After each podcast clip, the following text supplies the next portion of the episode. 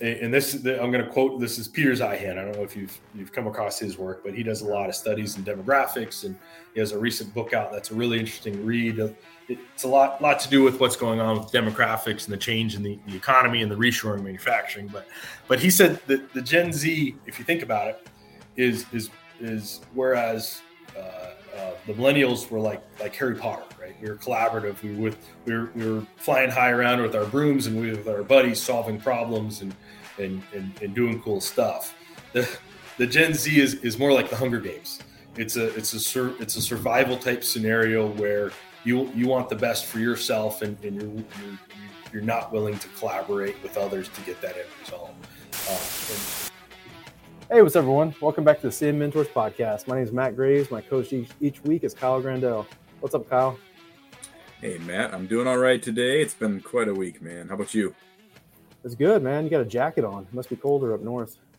You know what? I'm really actually kind of embarrassed to admit this. It's about 70 degrees out, and I'm wearing a freaking jacket. I'm from Minnesota, but I must have lost it, man.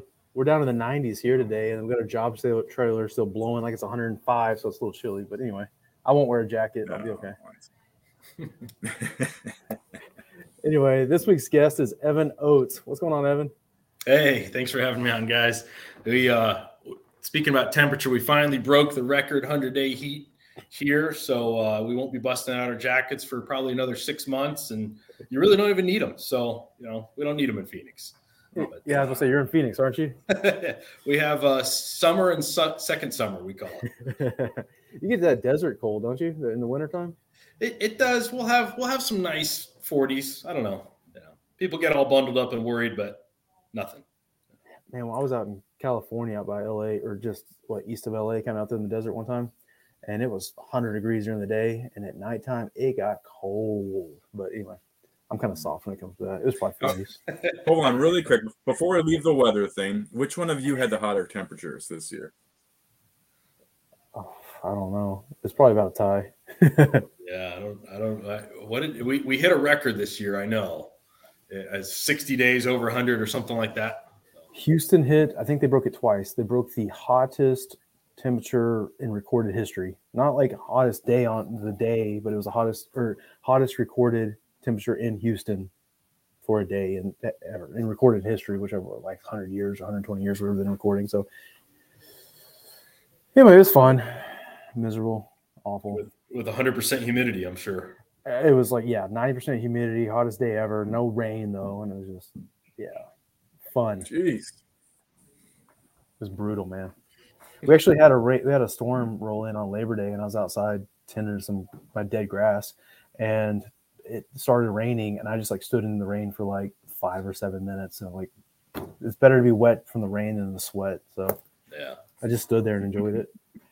But anyway, Evan, for everybody who doesn't know you, other than being an amateur meteorologist, you would give a little bit of background on yourself?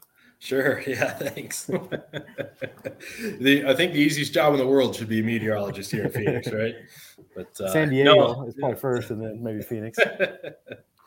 So probably much like you guys and most of the audience, I came up in a project engineer position after going to school for construction management, and I've been doing that role and that rodeo for about 20 years, from project engineer to project manager, and now vice president of what I'll like to call a 3-year-old startup going on our 8th year here in Phoenix, Arizona. Our specialty is in the multifamily world. So that's certainly presenting some challenges for a startup with the new financial environment, but nonetheless, there's still plenty of opportunity to grow and continue our trade. Being a small company, we rely a lot on interns and young adults, and really trying to mentor and foster those relationships and get those kids out to the job site as quick as possible. You guys know, these are 24, 26, 30-month rodeos, and it's an endurance race. So if you don't have youth on your team, it's going to burn folks out. But that's what we like to see ourselves doing, and that's kind of our niche and our vision. And it's been an exciting ride. Well, awesome. So first of all, congratulations on 8 years. That's a great feat. That's something to be proud of, man. Really. Thank you. We talked about this the other day. Doesn't that put you like the 1% of all businesses once you make it like 7 or 8 years, like that? No, it's a big deal. And did you have any years that you remember that were maybe the most difficult? And if you do, why? Sure. So I was clarifying. So we are a 3-year-old company, but I was going into our 8th year, right? The last 12 months has certainly been challenging with the financial environment. Rents blasted off in 2020 to about 25%, increase. Now rents are subsiding a little bit. It's a supply and demand that's going on in the market. So that's certainly been a challenge for us. Part of our business looks at LIHTC tax credit work and HUD finance work as well. So keeps a good mix of your third-party developers. But I would say this last year has been just as challenging for a construction business as probably what 2007, 2008, 2009 was for businesses back then. Certainly. Wow. So one of the reasons I want to bring you on here was you were talking about kind of the youth on your team and stuff is we talked a couple of times, I think one or twice anyway, about your internship program you guys are doing. Mm-hmm. And definitely wanted to come on and kind of talk about the construction industry. Kyle sneaking drinks over there. The construction industry and kind of how it's all adapting to Gen Z and the next generation kind of coming up. So, you want to give a little bit of explanation of what y'all are doing with your internship program? Absolutely. Yeah, it's the intern program is something near and dear to my heart. Something I'm passionate about. So as a small company, we bring in a handful of interns we have on staff now. And really it's to get them exposed to the business, at least 2 to 3 years before they're ready to take a full-time position.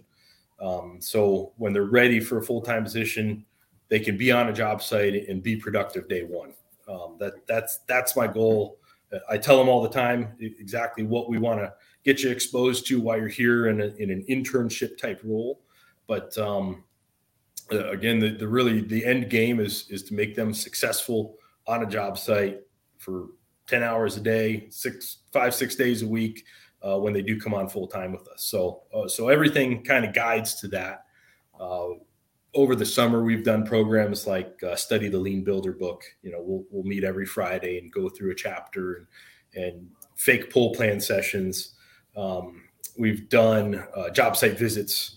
And even to other general contractors, people I know, we'll go visit other job sites of different product types and different market segments rather than what just we do on the multifamily front. We'll do that. We also have what I call EOS University, just small, maybe quarterly segments of an hour lecture and then an hour of an application type time frame, so they can learn core principles, for instance, pay applications. We'll go through what AAA documents do you use on pay applications. What's the theory behind the monthly draw? How is the monthly draw distributed to subs? What are lien waivers due and how are they collected and what are they for? And then we'll go and we'll practice progressing a pay app over 1 or 2 months, and they can kind of see the progressing and the documents required by banks to submit every month and how to prepare for those throughout the month. So it's really, and I've put together a whole checklist that I sit with each of the interns, and every piece of the business from a punch list to a closeout. Some point, get exposed to that, so it's not new to you when you're on full time and you get out to the job sites. So it's really about an introduction at this point. I don't expect them to master any of the skills, but I want to make sure that they've seen, heard, touched, felt kind of every piece of what we do as a young project engineer on a job site, at least before they're out there full time with us. So that's really good stuff, because like most internship programs, they usually throw the intern on either walking off punch list. It depends where they show up in the project, right? If they're a summer intern, they could just be there in the punch list and they're just going to check punch list items off, or they're just processing submittals or just pushing RFIs back and forth, and they learn one little piece of the overall puzzle. So I love that you're getting them exposure to everything and giving them a little bit of a deeper dive in everything too. That's so awesome. And it kind of varies by the intern how much. I always tell them, I'll give you as much as you want, as much as you can safely handle. Mm-hmm. And it depends. I've had interns that have been with us a couple months take on a very complicated payout process and be very successful at it. Their biggest challenge, I kid you not, is picking up a telephone and calling somebody. It is our biggest battle is to script out, how to call a sub and look for a proposal on an upcoming project and do that repeatedly throughout the day. That's probably my number one time I spend the most time and energy on is what I'll call the softer skills of construction, right? We can't just text the sub and ask for a proposal. Sometimes you can. That does work, but usually only after you have some sort of first name relationship with them. Right? Yeah. Hey, so Evan, my first burning questions are: where are you finding your people from? And then, secondly, are you having any trouble attracting people to the trades and tracking them to construction? I mean, what's it like out there right now for the younger generations? Are you having trouble getting the interest? Sure, great question. So this is something that I've spent a bunch of time studying, especially with the business we anticipate, growing further staff year over year. Is we don't have a robust young workforce coming at us. Most of the data I'm seeing is that we have a declining workforce until something like 2046. We won't see a positive curve on more labor.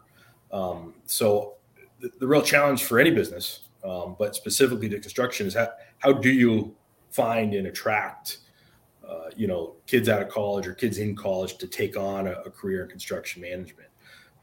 So a lot of the stuff we do revolves around being a part of the construction management programs, like at your local university, or maybe there's a community college with a construction tech program is somehow getting in with that, attending. I've attended numerous kind of what I'll call Q&A sessions with the project manager, just to meet college kids that have questions about the field and a career. It's really getting out, meeting them where they are in their school experience, and then kind of following up in a digital process. I'll develop a digital LinkedIn relationship with a lot of kids before an event or after an event. And, they'll be looking for an internship and reach out, or we'll be ready to take another one on. And I kind of have, somebody ready that I've developed at least a preliminary relationship with somebody, and that I know they're interested in a role in construction management. So it is a lot of work. It's follow up and a digital presence, and then participating in on campus events. Is enrollment down in construction management programs in colleges, or what? I don't know that. I do know specifically with Gen Z, which is the kids you're seeing come out of college now. Although enrollment seems high, there is actually less Gen Zers seeking an undergraduate degree than probably our generation, the millennials. And you have to understand, there's also 30% less overall Gen Zs than millennials, just quantity wise, just talking numbers. So it's kind of less across the board. So whereas maybe, we had a glut of millennial workers, which is what I'll call our generation. Now, if you take 30% of those, subtract them, what's coming up next is just going to be maybe more competitive to attract your company, or more competitive to attract to the industry in its whole. How do we get, actually the industry that has it the worst is accounting, from what I understand. There's just no kids that want to go into accounting. I don't blame them. So, right? It's not interesting. Why would you? At least we don't have that problem. I mean, as a construction manager, project manager, you got to do a fair bit of accounting, and that's like my probably least favorite part of my job. But we actually had an EOS University session with a friend of mine that's a CPA, and he came in and did a lecture on basic balance sheet, cash flow type equations, and what does an accountant do? And everybody looked at me afterwards. They goes, "How does that guy do that all day?" And I'm just laughing. I'm going, I don't know. Yeah. Lots of that, probably. Yeah. It's like, it was advertising for the Mad Men generation. It's probably all advertising, but I imagine every accountant's office in the 50s had their bourbon on the shelf or their whiskey on the shelf. Long days of staring at numbers. You can imagine. They didn't have Excel like we did either. No. True. No. So you were saying you guys are like, you get them ready for day one through your internship program. So by day one, they can hit the ground running. What is, do you guys, I guess two parts of this question is one, are you getting field experience of like how the build, I mean, you kind of talked about like kind of the project management side of stuff and how pay apps come together and all those sort of things. But are you getting like actual kind of, we'll call it like building science experience, like field engineering experience for one. And then two, what does day one look like for somebody coming out for you guys? Yeah. Great question. Certainly I'll have them. The goal is to spend as much time we can be in the field and be productive. I don't want to just write daily reports. We don't want to pick up trash. Right. We don't want to sweep out the trailer. We do want to be productive. So if a mode on the job site is productive, we can get you involved in, let's say, a punch process. That's something you can plug and play pretty simply. I can introduce you to, electronic submission of submittals on Procore, or we might not have time to get through how to review the submittals, but we can get the workflow down and how to use the electronic software to our benefit. And what does that do for us? Actually, the most time, I'll want you just to interact with a subcontractor and understand those relationships on a job site as well. So if I can get an intern to, assist with a field problem in even a very minor way that gets them with, the foreman of the plumbing company, electrical company to interact and see what their world is like. That's something we want to get them exposed to. So then to answer your question on, day one, what does that look like? It's either a full-time role, either in a pre-con department, which I'll call an office engineer, or you're out on site and we're expecting you to take a submittal log and collect and distribute through a workflow those submittals. So I kind of day one is a dive right in, take the principles you've learned from being with us in the office and on site and communication with the trades and drive it home, certainly. And we're here to help all along. There's always mentoring. There's always a lifeline to reach out. And there's always going to be somebody to answer those questions. So it's not, it's not we're leaving you alone day one. It's you're with us, but we're going to expect that home run eventually to happen and master those skills. Yeah. I imagine as much as you guys are investing in them as an intern, you guys are continuing that training, like after, when they come on full time as a project engineer or an office engineer, continuing a similar sort of training program to kind of get them up to being a project manager and further. Absolutely. And I'll look for them to take a skill they've mastered and teach somebody else. We build a lot of scope abstracts with what we do. And, we'll start with a very basic scope abstract and call the sub and run through the questions. And then, once you've done two or three of those, I'll call you the college level master, but go teach the new intern how to do that as well. It's not, I always tell them it's not rocket surgery, right? You don't have to have every answer all the time, but understand the process and be able to explain that process and take that process two more steps farther than what you know. Certainly. That's great too, because you don't really understand something until you try to explain it to somebody else. Like you may think you know it, and then if I have to explain it to you, I'm like, oh crap, I have to think about it again. And you probably learn it better than just by having to explain it to somebody than they're probably getting out of it. So reinforces that. So one of the items we do see with the Gen Z interns is unlike the collaborative millennial, right? We're seeing a lot more independent, silo, task-oriented kind of a person come through with the Gen Z. So, and this is kind of across the board, not just construction, but you will see them kind of work in their own space and be competitive in that space, but be less collaborative with the other interns. So, forcing people to move into a role where you are now teaching, because that's what we're going to expect of project managers. They're going to be teaching the interns, the project engineers, those tasks eventually. Getting them into that role is something I start early. I think that role needs to be practiced. I don't know why that is different with the Zs, but we're definitely seeing kind of that independent mindset of me and my computer and my submittal list, rather than a collaborative effort with other people that interact with it. Yeah. So when it comes to your like training and onboarding and stuff, do you get a lot of people that are maybe trade specific or a specific discipline that they have a lot of knowledge in? And if they do, do you try to get like a more rounded approach, and or do you kind of play to those strengths a little bit? I mean, what's your approach to that? Typically somebody has a little bit of a background somewhere. So. Yeah, that's a great question. I mean, a lot of the, just a lot of our current interns didn't have any real experience, let alone construction experience, not even real work experience prior to coming with us. So I would say that is a challenge.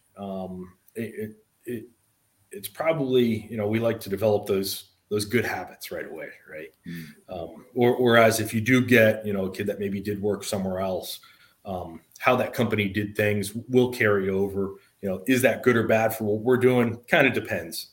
Just depends on the situation and the intern. But I think our goal would be to harness and create those habits in our system, rather than have to correct or, you know, align other habits with maybe how we like to see things done.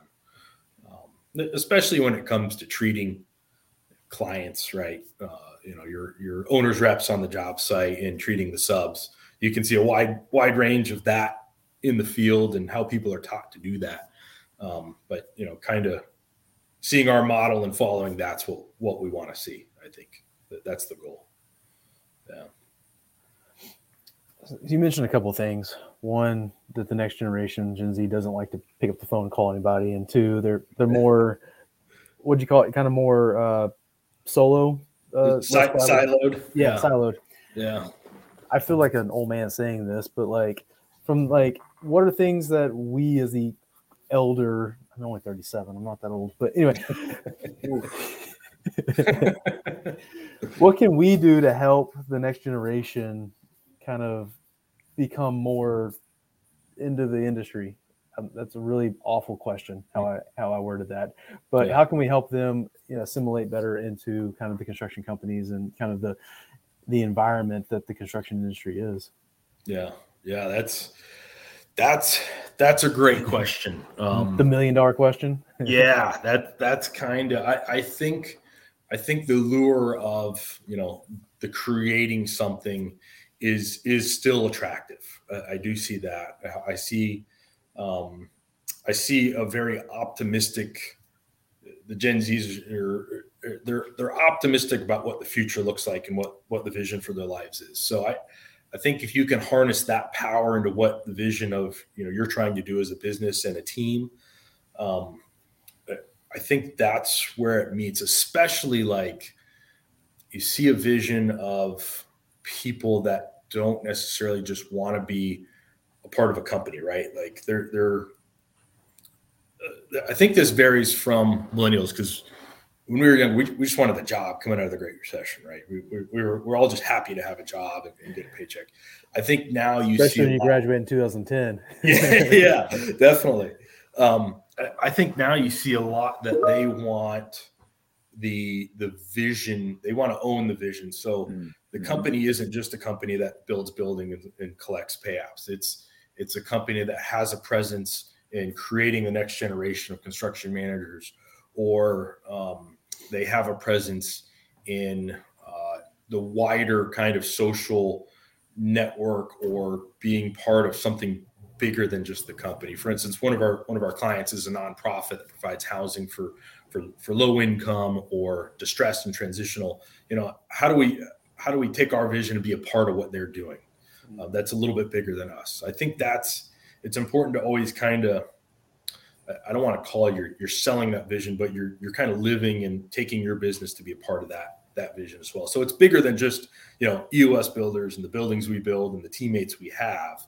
That's very limited. You have to kind of broaden the scope of what your business is trying to do. I think they're optimistic about a broader vision, and it's probably because, you know, every kid can change the world every day, is what we've been taught in school, and that's very true, a true statement. But how you perceive yourself in that world and what you're doing day to day is where they need to align. There has to be a bigger vision there than just I'm here to do this job and maybe occasionally get screamed at by a subcontractor, right?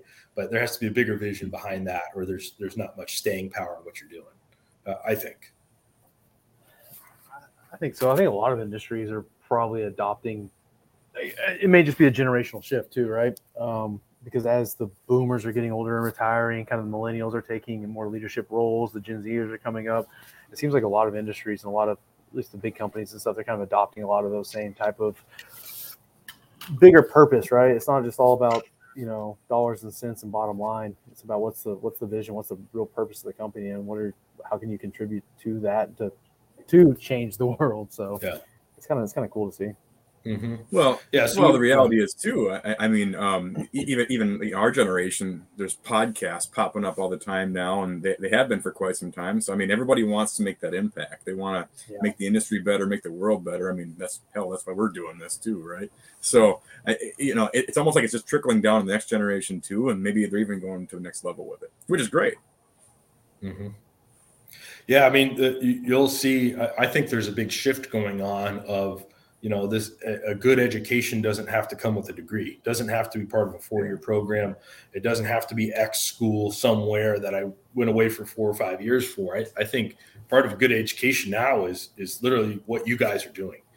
It's the YouTube, it's the peer-to-peer sharing. Maybe we'll call yourselves social influencers at some level, but it is true that people have broadened their horizons where an education comes from. And who can teach these days and where you're going to find that information. So, even part of what you're doing is part of that next generation, certainly. Yeah. I mean, that's true. I taught myself to be a project manager essentially off of Google and YouTube because I did civil engineering as my undergrad. And then I got into my first job and they were like, can you do a submittal? And I was like, I don't know what you just said. How about an RFI? I'm like, an RF what? Like, I don't know. I'm like, so you start throwing acronyms at you and these different definitions and like critical path schedule. Like, hold on, let me go with my Google real quick and figure out what does this mean. And that was a decade ago or longer, right? And so it's just there's so much more information out there today. It's true. Well, one of the things that does puzzle me about the Gen Zs is although they're digital pioneers with the iPhones and the iPads and their MacBooks. When a device driver needs updated or they need to add a printer to the computer, they're lost.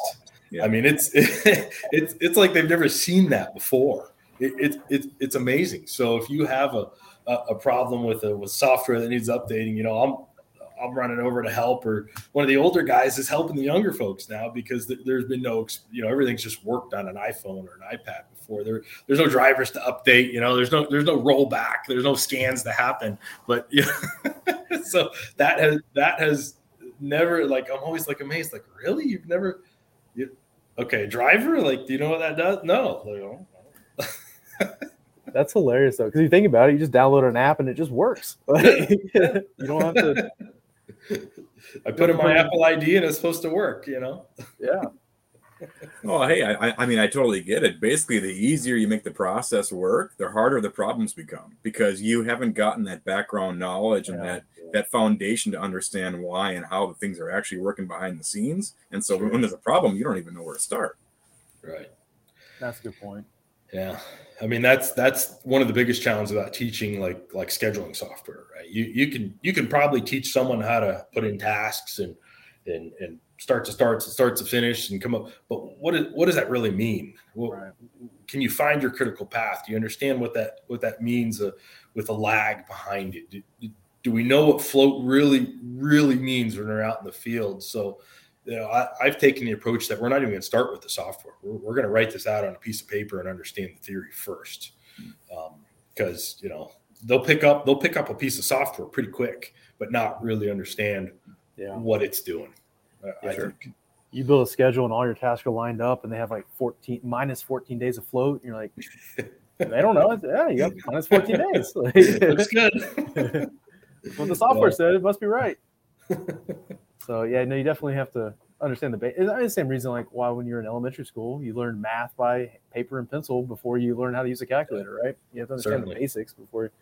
I hated it in college because we did surveying, and we had to do surveying with, like, the 1800s era surveying tools, right, to learn the basics and that sort of stuff. Before, like, I see the total station in the corners. Give me the total station. But we had to do every step of the way. But you touched on something a second ago I was wanting to ask you about, and this is a little bit different from the next generation, but actually, doing this podcast and doing the newsletter and doing all the LinkedIn stuff I do, I get people messaging me all the time asking me questions. And some guy asked me the other day, he's probably about our age, but he's transitioning, wanting to transition to construction management from a different industry, right? Kind of have a career change. And he was like, man, do I need to have like a four-year degree in construction management or engineering? Or he's doing some sort of online program, certificate through Coursera, through, I forget what the major university, it was some major university, Columbia or somebody like that, who's put out a lot of content. And he's like, would that be good enough? And basically my thought was like, man, one, you're going to have to start from ground zero, right? You're going to have to start on, project engineering, probably take a pay cut from whatever you're doing down to that to start. And two, I mean, really nothing beats field experience at this point, right? Like he probably had some four-year degree in some other industry unrelated, but kind of what are your thoughts on that? Am I off base with that or? No, that's a great question. I think the reintroduction of those soft skills is really missed. But if you can pick up, and what I'll call part of those soft skills is getting out and getting yourself into an intern position with whatever you want to do, and let that be your education. Because I think that education mixed with the people you will meet while being exposed to that environment is what's going to be your next step. You're going to follow those people, those people, how you interact. That's going to lead to your job in that field. So, my advice for that would be to skip out on that, that CM Masters program, or maybe make that a piece of what you're doing. But your primary objective should be to get a role in the field and get around the people. Yeah. That would be my best advice. And I haven't tested that yet with like, something I've been working on is, can you take, a kid that's interested in construction out of high school that decides, undergraduate degree is right for him. Can you make him successful in our business model through a, let's call it a 3 or 4 year apprenticeship program, an internship program?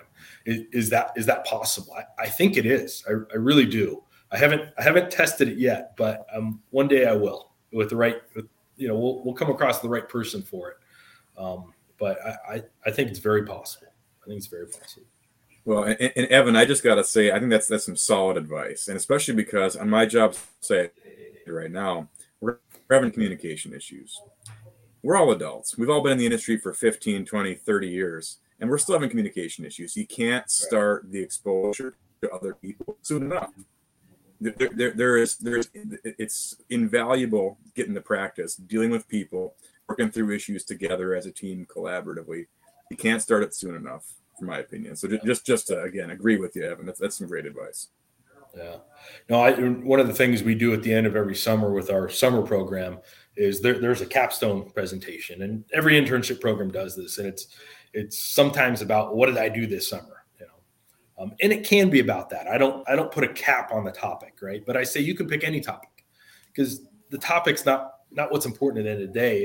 It's important that you stand up and talk in front of people and present yourself for 15 minutes. Mm-hmm. And you need to do that, like 100 times before you can stand up in that contentious owners meeting and bring everybody to the table to solve those issues. Right. So, and I see the slow growth presentation after presentation with some of the interns that they slowly get better. And like I tell them, every opportunity you have to stand up in front of people, do it. I don't care if it's at the Thanksgiving dinner table with your extended family. I don't care if it's in a class, whatever, that the teacher calls on somebody, presents something, church, wherever. It doesn't matter. Stand up and get comfortable looking people in the eye, presenting your ideas, and taking and receiving feedback and solving problems. And that's what a construction manager does at the end of the day. I mean, you're going to stand around a group of people with a potentially angry set of subcontractors at some points, or an upset owner's rep, and still have to convey information and solve those problems.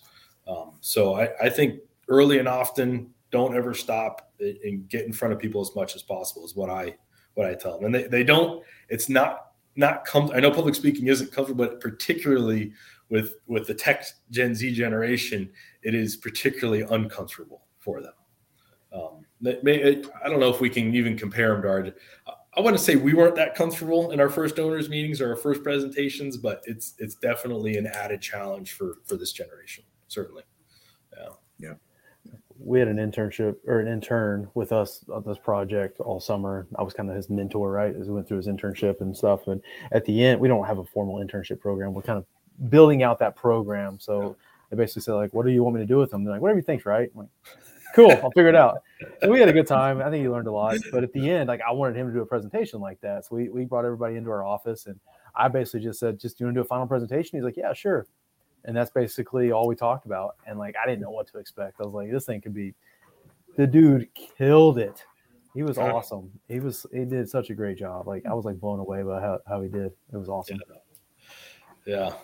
I always tell him, like, listen, in front of us, our team, you know, we love the heck out of you, right? Like stumble, fall over, laugh at yourself. Now's the time to get comfortable doing that. Right. We're not going to pounce on you. We're going to make fun of you some, right, for your mess ups, but that's part of the game. But get the experience underway, however you get it, Right. Certainly. Yeah. That's great. So what are some of the other soft skills? You were mentioning, like, you really need to concentrate on building out those soft skills first and that sort of stuff. So, like, what are some other soft skills that you think the next generation coming in or maybe struggling with kind of in this industry? Yeah. I keep going back to the phone call. And the I'll call it the cold call, even though we don't in our business, right? It is a cold call when you call a sub, you're looking for a proposal, but it's not really a cold. You're not really selling them, but you're selling them on the fact that this project and us as a general contractor are worthy of you to spend time putting together a proposal that will be taken seriously and it will lead to a potential job for you, right? So you are selling at the end of the day. And you deal with the same group of subs. I don't care what town you're in, right? You're going to come across the same fire sprinkler guys and the same masons on every job you bid. So get to know them. Yeah. Hey, Matt, what did hey, it's Monday. How was the football game Friday? Did you have a chance to watch that? Follow up from your previous conversation. If it's a Friday and you're calling, so, hey, Matt, what are you doing this weekend? Are you going fishing again this weekend or what? Are you going to work on that bid? Right? I'm just create that rapport, because when they see your name come up, they'll they know your name, they'll answer that phone call rather than from the other general contractor that, Steve, the intern's bugging him 12 times a day, but Steve, stumble bumbles on the phone, doesn't ever care who they are, never asks them about their family. Yeah. So the more you can get across to people and they know you care a little bit more than just, send me your dang proposal now, it's due today. It, I think goes a heck of a long way. And that's, they're always amazed. Well, they always answer for you, Evan, right? Or they always text you back. I go, I know, but I've put in the time. Like, I go have beers with the guy, I know who he is. I've done a couple projects with him. We have a true relationship. When I text him, he knows I'm asking something serious, right? Because he knows me and we've gone down that road. So, And I've got one intern now that's taken it to a whole new level. I mean, he's got like CIA level notes on every subcontractor, right? Okay, Steve, I know Steve was going fishing or he was playing golf. So on Monday, he's on the phone with him. Were the fish biting? Whatever it is. So the more they can do that and get out and meet those folks, I'm never afraid to take the interns to my owners' meetings. I'll take them to the owner's office to deliver samples with submittals, whatever they can do to see those interactions and that rapport, get them exposed to it as early as possible. It pays huge dividends. They'll pick it up, and it'll become real for them and their experience, certainly. Yeah. That's right on. Yeah. That's great. Hey, I'm really sorry, guys. I got to split another appointment here. So. All right. Great talking to you. You leave it out. I had the perfect meme. I was about to send it to you. Should I knew seven? That's why I got to go. should I change it up this week and make Evan explain the meme? Hey, even better. All right. Since Kyle, you're bailing on us. You guys. I understand. Have fun. So good talking to you, man.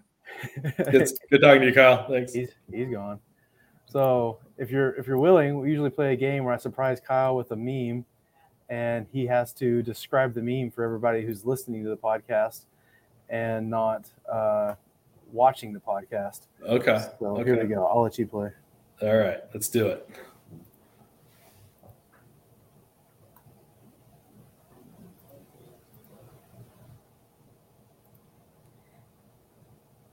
So it's just describe what's going on. I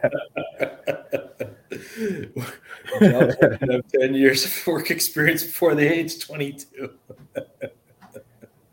I love it. Well, this is where I want to take my internship program. You see, this is the future of your company. You gotta start really young. Get them that exposure out the job site here. Yeah. This looks like my daughter's kindergarten class coming to one of our jobs. I got boys that are in kindergarten, and I want to bring them out to the job site. I mean, they've been out here when they were little, but they were too little to get around. And so, anyway, they're a little older. But I love it. So since Kyle had a bail, what it is, it's a picture of – it's like a kindergarten class in oversized PPE made for fat people like me. And they're walking around a job site and I guess the foreman, the superintendent, or project manager, somebody. He's got a shiny hard hat. He must be the PM. Yeah. He says, when jobs want you to have 10 years of work experience before the age of 22. And so anyway, that's my favorite part of the podcast is make Kyle do that every time. Okay. That works out good. I like that. But so then it kind of goes with your thing though. So instead of bringing in a high school kid to give him a 4-year apprenticeship program, you can bring in 10-year-olds and give them. We'll start in middle school. Why not? Think about the level of experience they'll have when they graduate high school or college. It would be amazing. It would be amazing. I mean, that's kind of where I got my start was in high school. During the summers, I worked for my dad he did underground utilities, directional boring and trenching and installing fiber optics and that sort of stuff. And so I spent the summers with him working. And really what that meant was I had a shovel and I was digging potholes behind a backhoe. So we didn't hit any water lines or anything like that. And so that was kind of my first taste of it. And then I realized I don't want to be running a shovel my whole life. So I went to college and tried to do something different, but I think having that early experience is always good. Yeah. Well, you certainly see that with military recruitment, right? The best military recruits are kids that grew up as military brats. And I mean, they've been exposed to that military lifestyle and what that means and how to interact.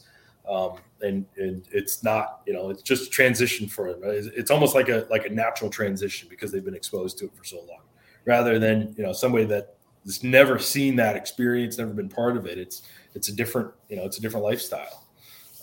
But yeah, I mean, that's, a military brat is basically getting an internship in, a military lifestyle, certainly. Yeah. I agree. So what do you think some other companies can do that? I mean, it's definitely, what'd you say a minute ago?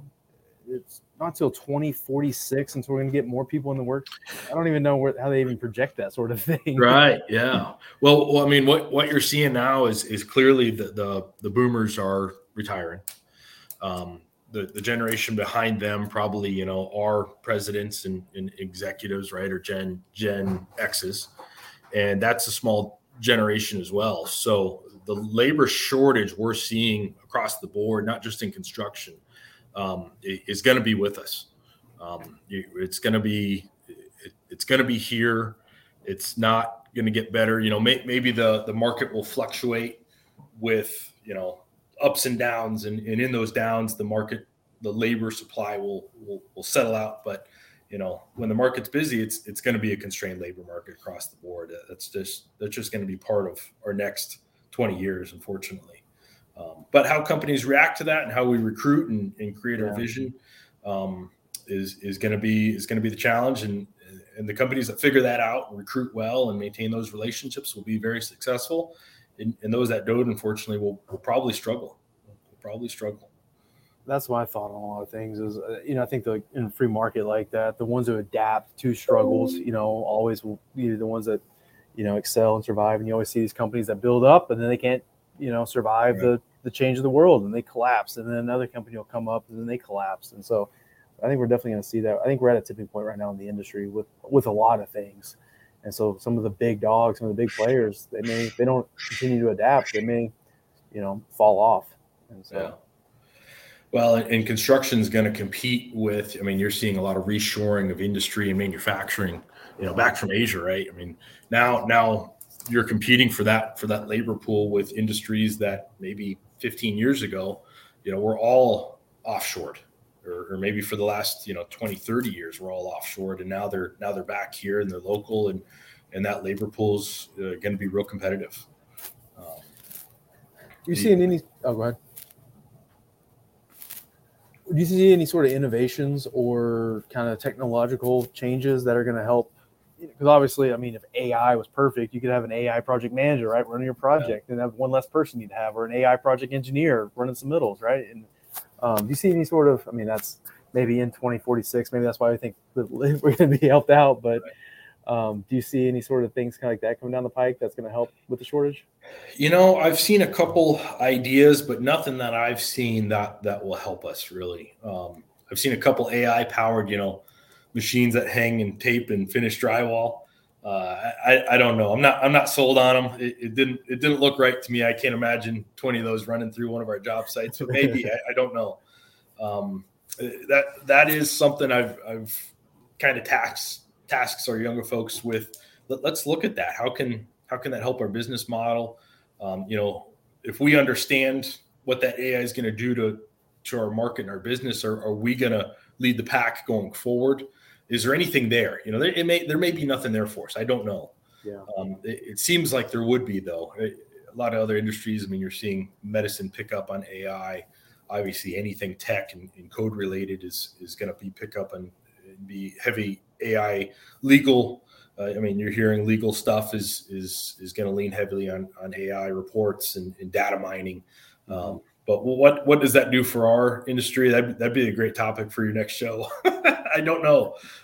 I'd have to really dig into that one. Yeah, that's cool. I kind of went down a rabbit hole of AI recently, of a sort, right? And I thought, man, it'd be really cool. And the guy was talking about it's in 3 or 5 years, every profession out there is going to have an AI sidekick. As they're attorneys will have an AI sidekick that'll help them do whatever, writing letters or whatever it is, right? I was like, man, how could construction managers have an AI sidekick? Yeah. And then I saw this thing. It was I think it was called Chat PDF, where you can upload PDFs and ask it questions. I was like, dude, if I could upload contracts and specs or drawings and ask it questions, right? What is the testing requirement for concrete? And type it in there, and it'd spit out the answer. Yeah. And I tried that, and it was absolute garbage. I first started with give me all the testing requirements required for steel, and it just spit out garbage. And then I went to all the way, it was on the front page, right? It says the project owner is blank, right? It gave me the owner, and I said, who is the owner of this project? And it gave me some off the wall question answer. And I'm this sucks. So I don't know. I feel like where you're going with that is something, whoever does duplicate their efforts with some sort of AI assistant will be, more successful. But what that looks like, I don't, I don't know. Maybe it is a pure just data mining of a spec book, like what you're saying. I'd hate to see it left there. I'm thinking more along the lines of when you get a set of drawings through the door, there's always that that checklist, right? Your civil checklist. Let's check out the sewer inverts with what's on the civil, what's on the plumbing. Can you turn that checklist stuff onto a set of drawings and let it be? Can it be successful doing that?